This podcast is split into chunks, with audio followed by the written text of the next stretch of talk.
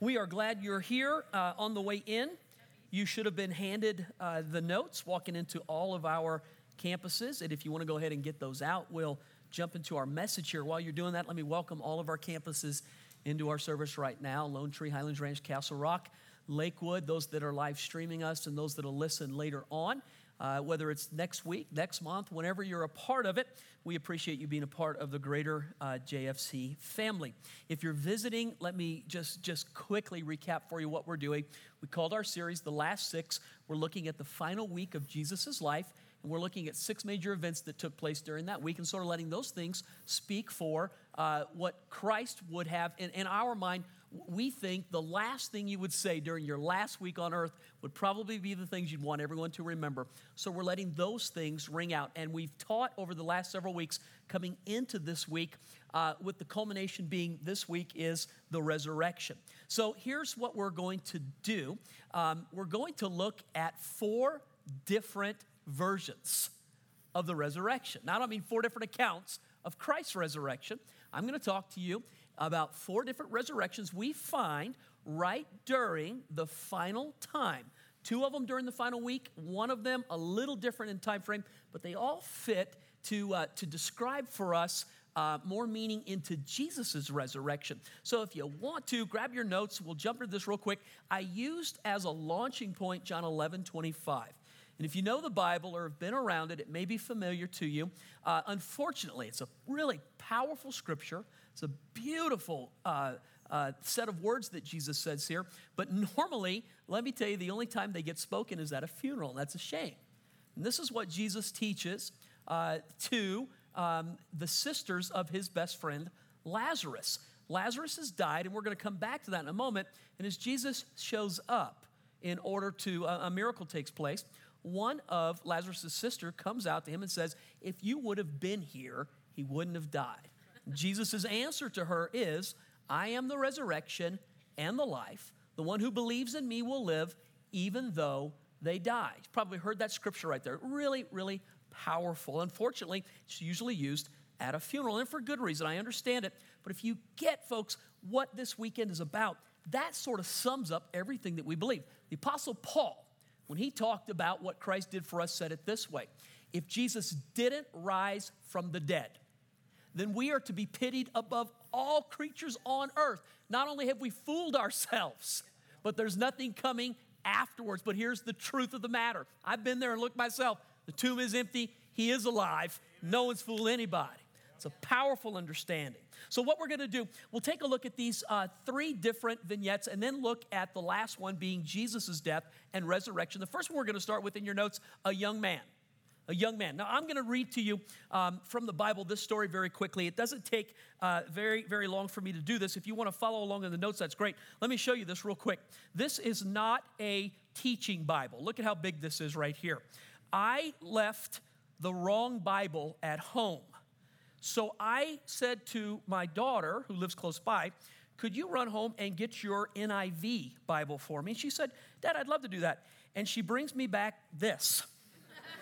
And it weighs about seven pounds. Not, it's not a easy Bible to wield around here. So if it looks a little strange, that's what's, uh, that's what's going on. So we're going to look at Luke chapter 7.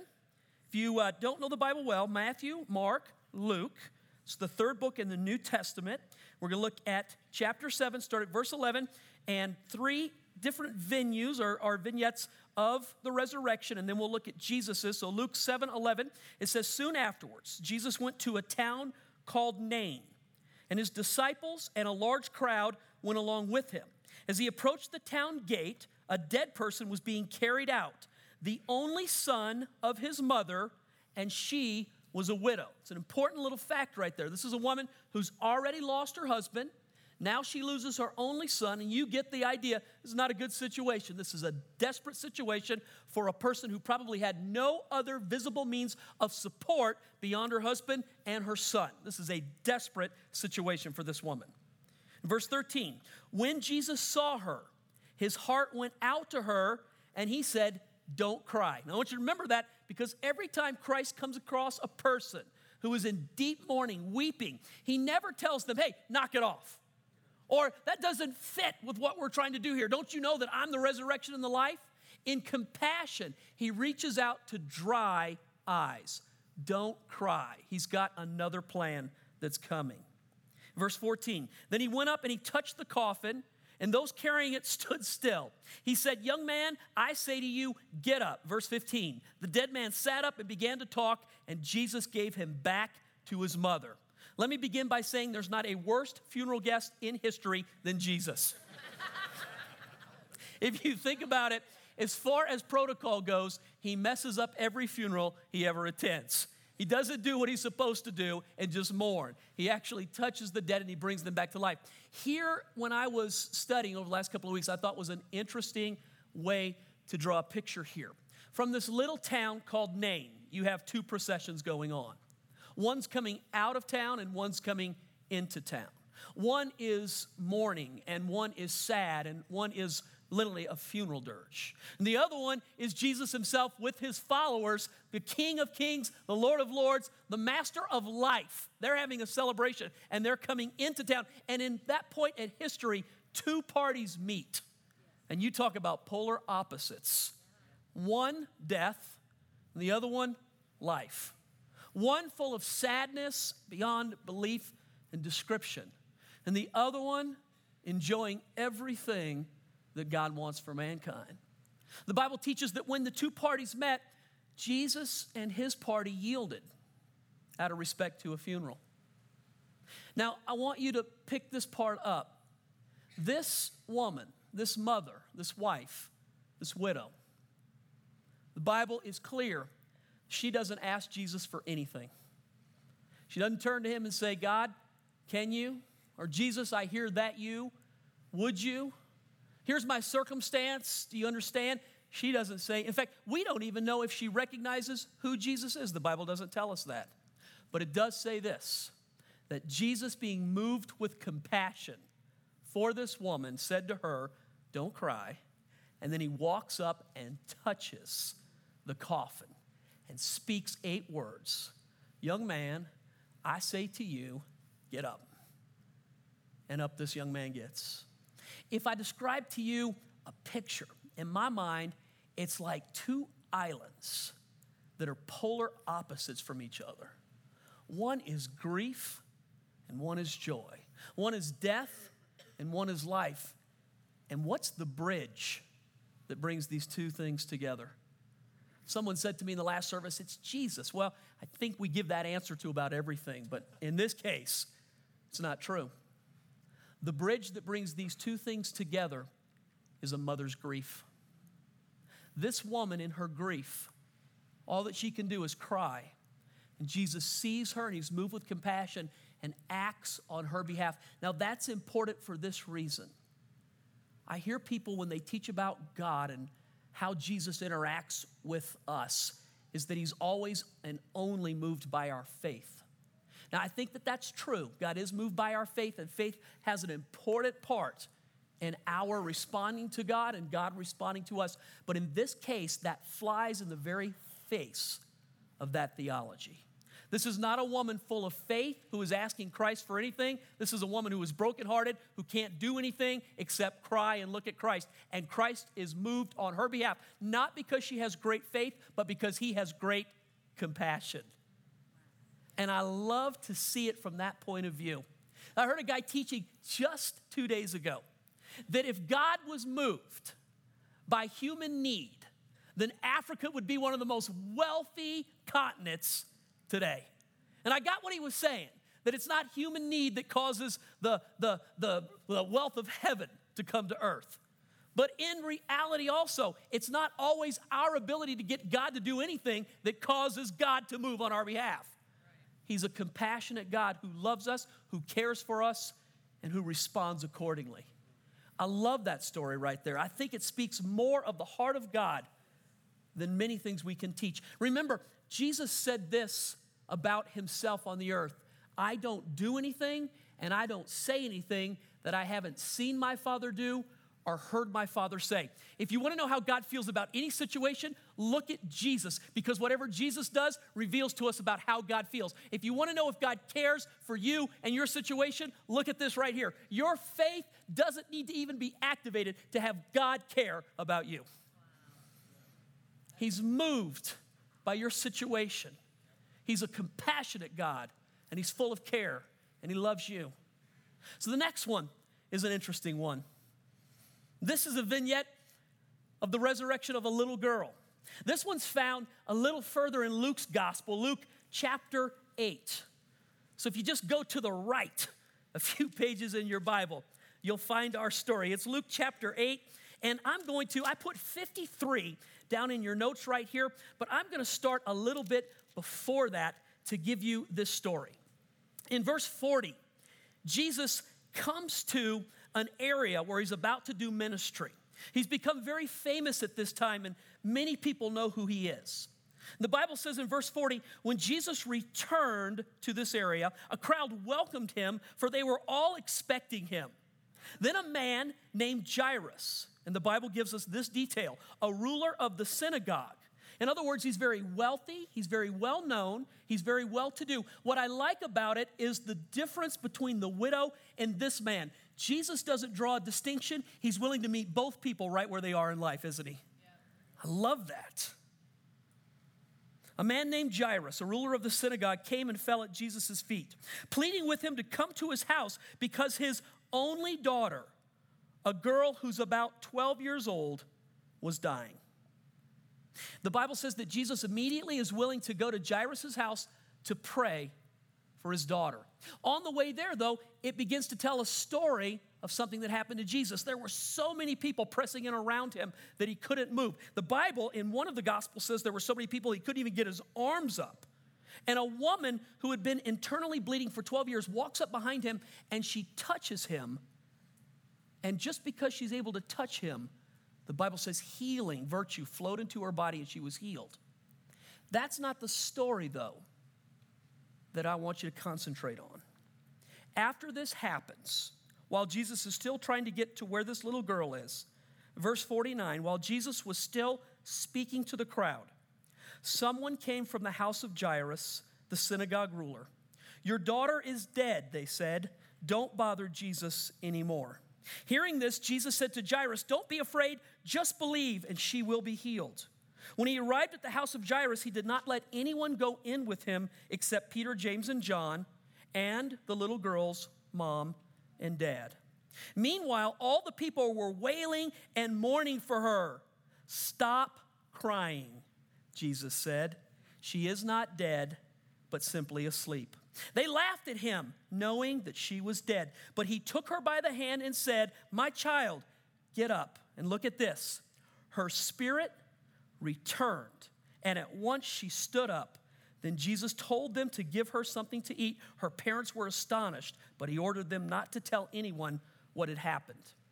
In reading this second story about a resurrection, I think it's really interesting to look at the wording that's used when Jesus speaks to the little girl. I tell you, arise. And then it says, her spirit returned to her. Now, what I like about that, Jesus at that point begins to let it be known what he understands about things that we don't understand.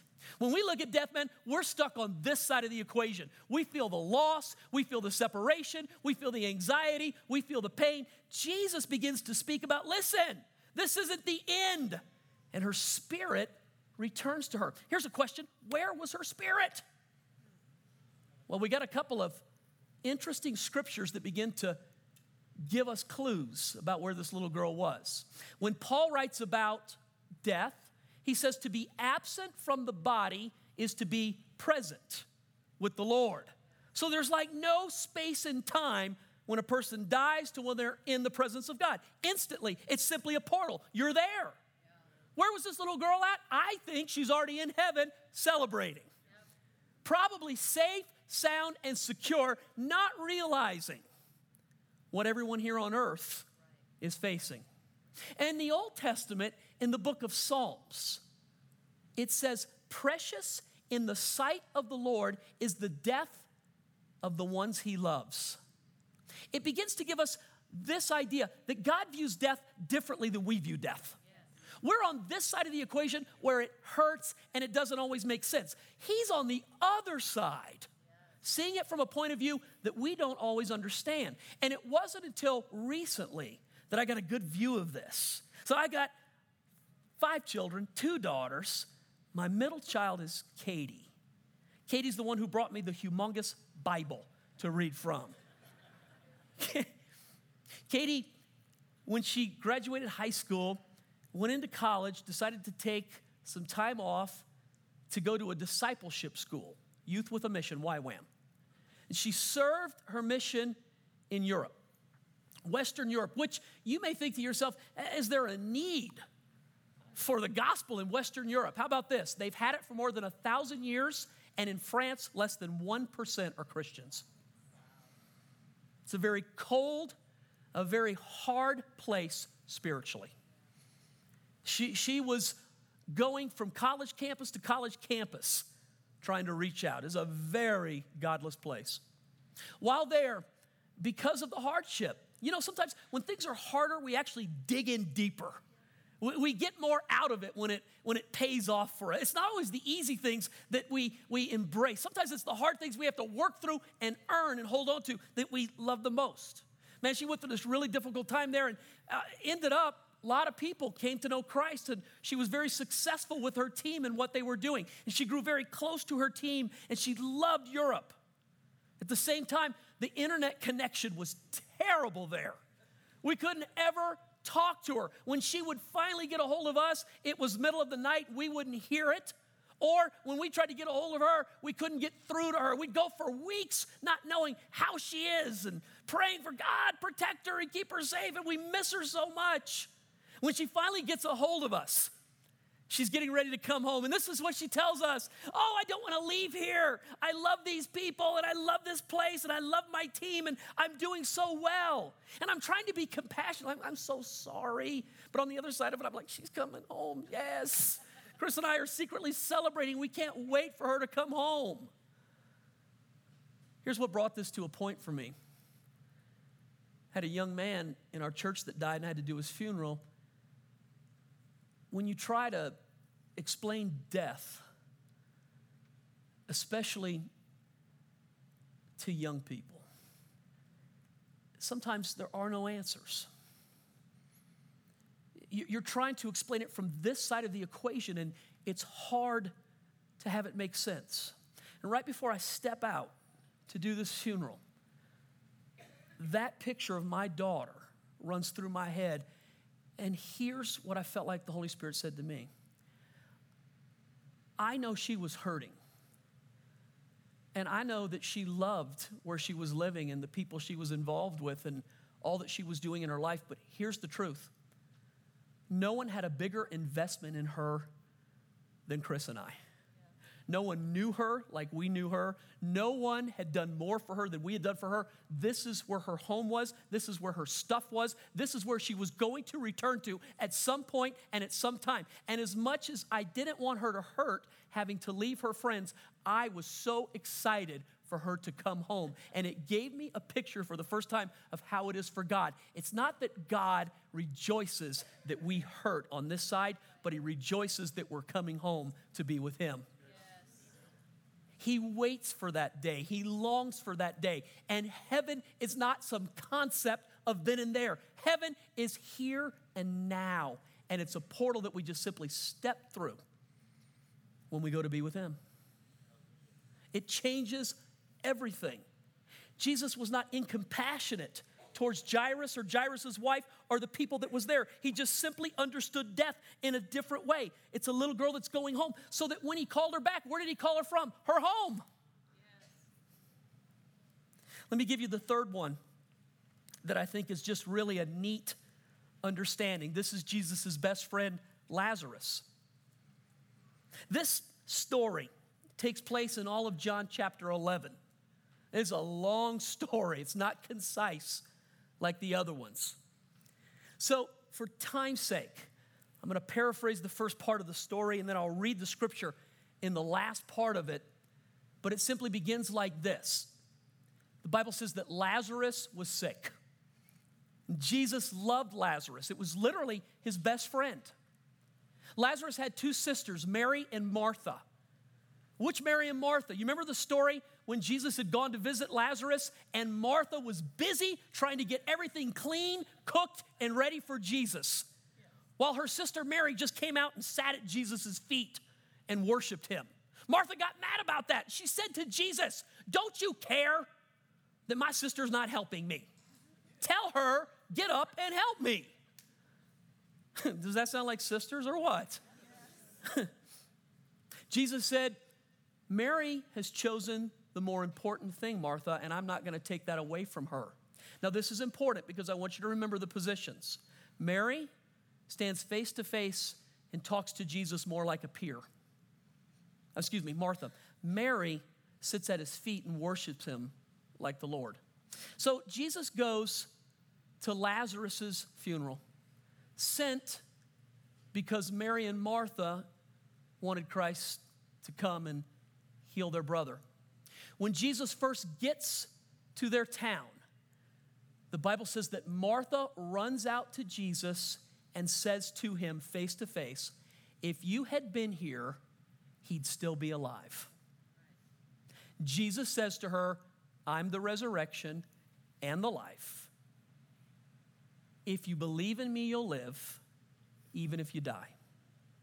Then a few moments later, Mary comes out and she falls at his feet.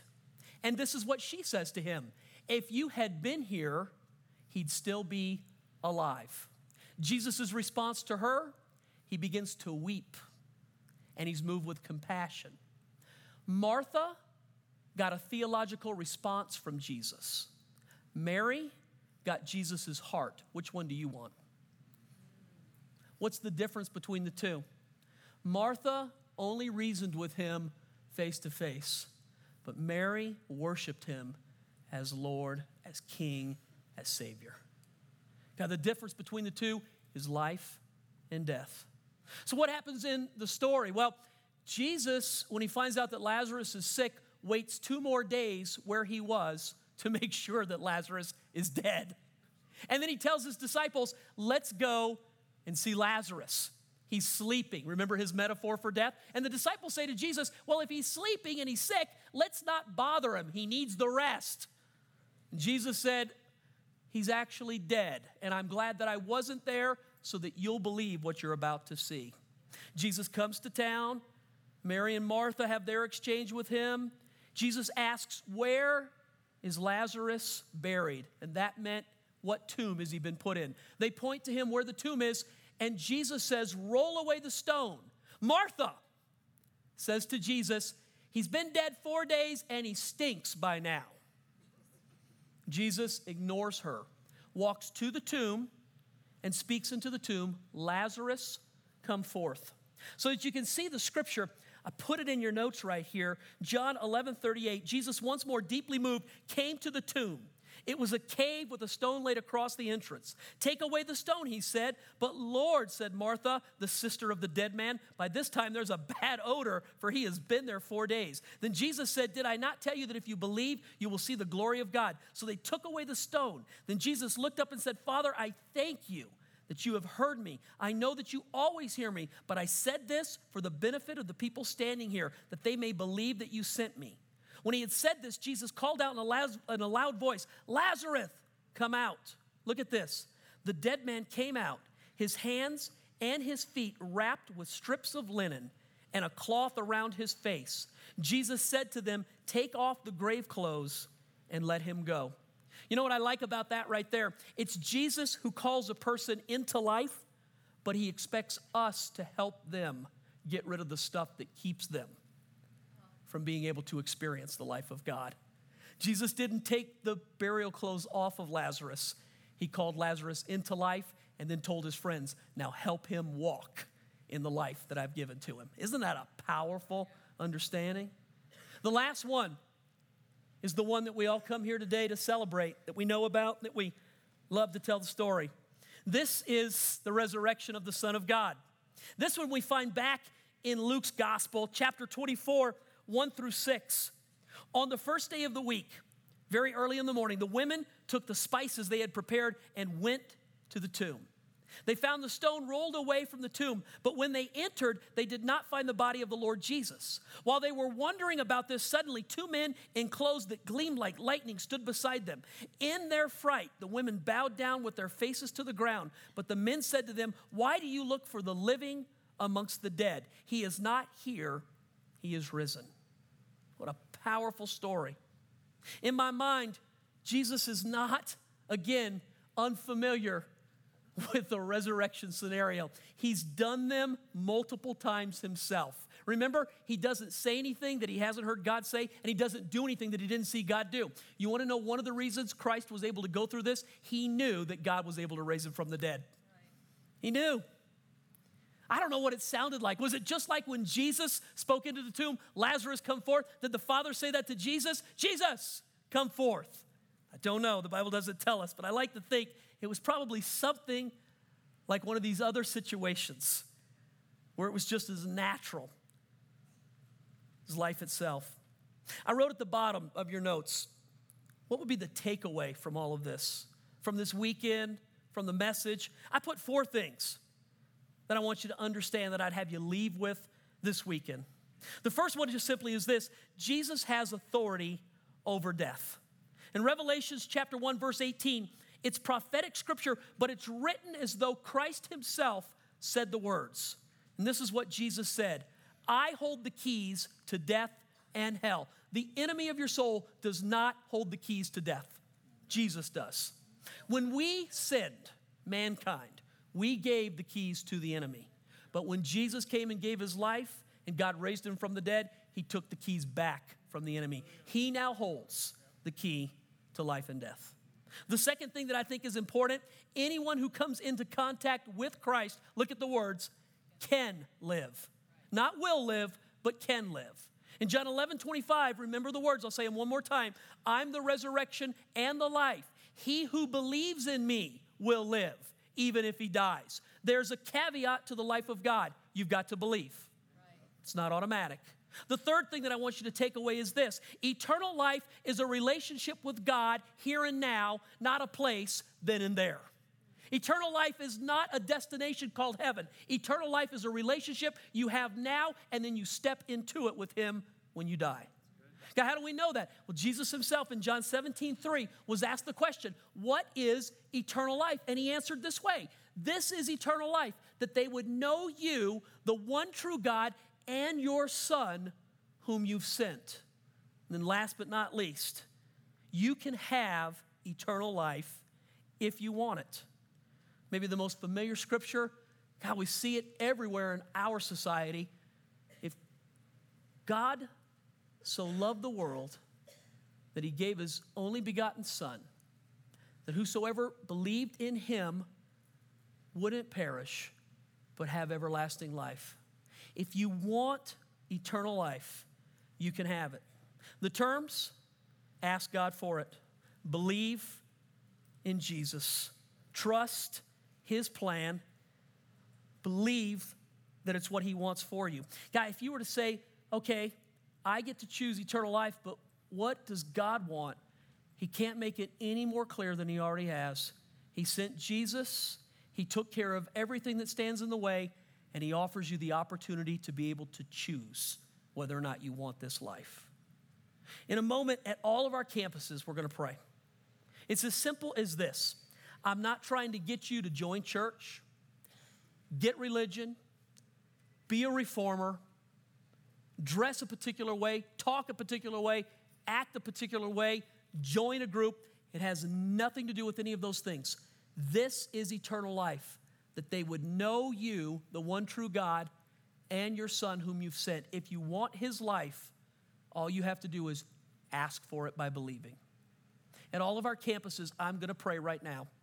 I'm going to pray for you. If you want this life, I'll give you a chance to have this life. Would you bow your heads with me? Father, in Jesus' name, we come before you right now and ask that you would make this clear to each person here. God, here's what you said if Jesus is lifted up, he will draw everyone to himself. Lord, we're not lifting up a church, we're not lifting up a philosophy, We're not lifting up any idea that's of this world.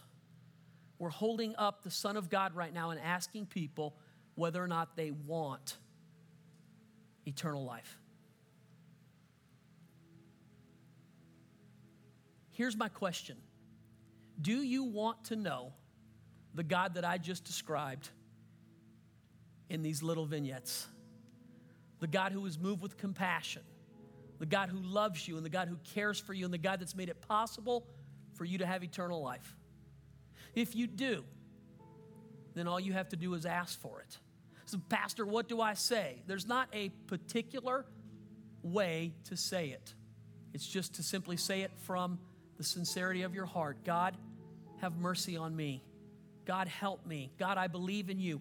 Any of those things, coming to Him and asking Him, are acceptable. What I'd like to do is provide the opportunity for you to pray.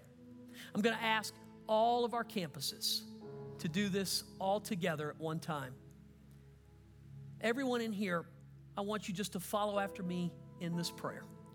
If you need this life, then I want you to pray this from the sincerity of your heart. Just repeat after me Heavenly Father, in Jesus' name, I believe in you. I need your life. I want to know you. Forgive me of my sin and be merciful to me. In Jesus' name. It literally is as simple as that. There's not a formula or a feeling or a manipulation that has to happen for God to respond. It's as simple as going, That's what I believe and I need. And even if you don't understand everything about it, it's the starting place of saying, God, help me. Now, here's what we've done in preparation if you prayed that prayer and need His life today. On your way out, all of our exits we'll have people standing and they're holding on to this booklet. This is literally how to have a relationship with God. It'll be the most important thing that you can grab and read in the next 24 hours. I'm going to encourage you that if you today said, I needed that life, I need God, I need that relationship, then I want you to grab this information on your way out now, look, the impetus has to be on you. Nobody was watching and nobody knows who it is. So we've got to give this literally back to you and to say, if you prayed that prayer and need that relationship, on your way out, grab this information. It literally will change your life. You need this. I'm going to do this, invite all of our worship pastors to come at all of our campuses. They're going to take this last song. We'll close it out with a time of just celebrating what God's done for us. Go ahead and stand to your feet. We'll let our worship pastors have our services.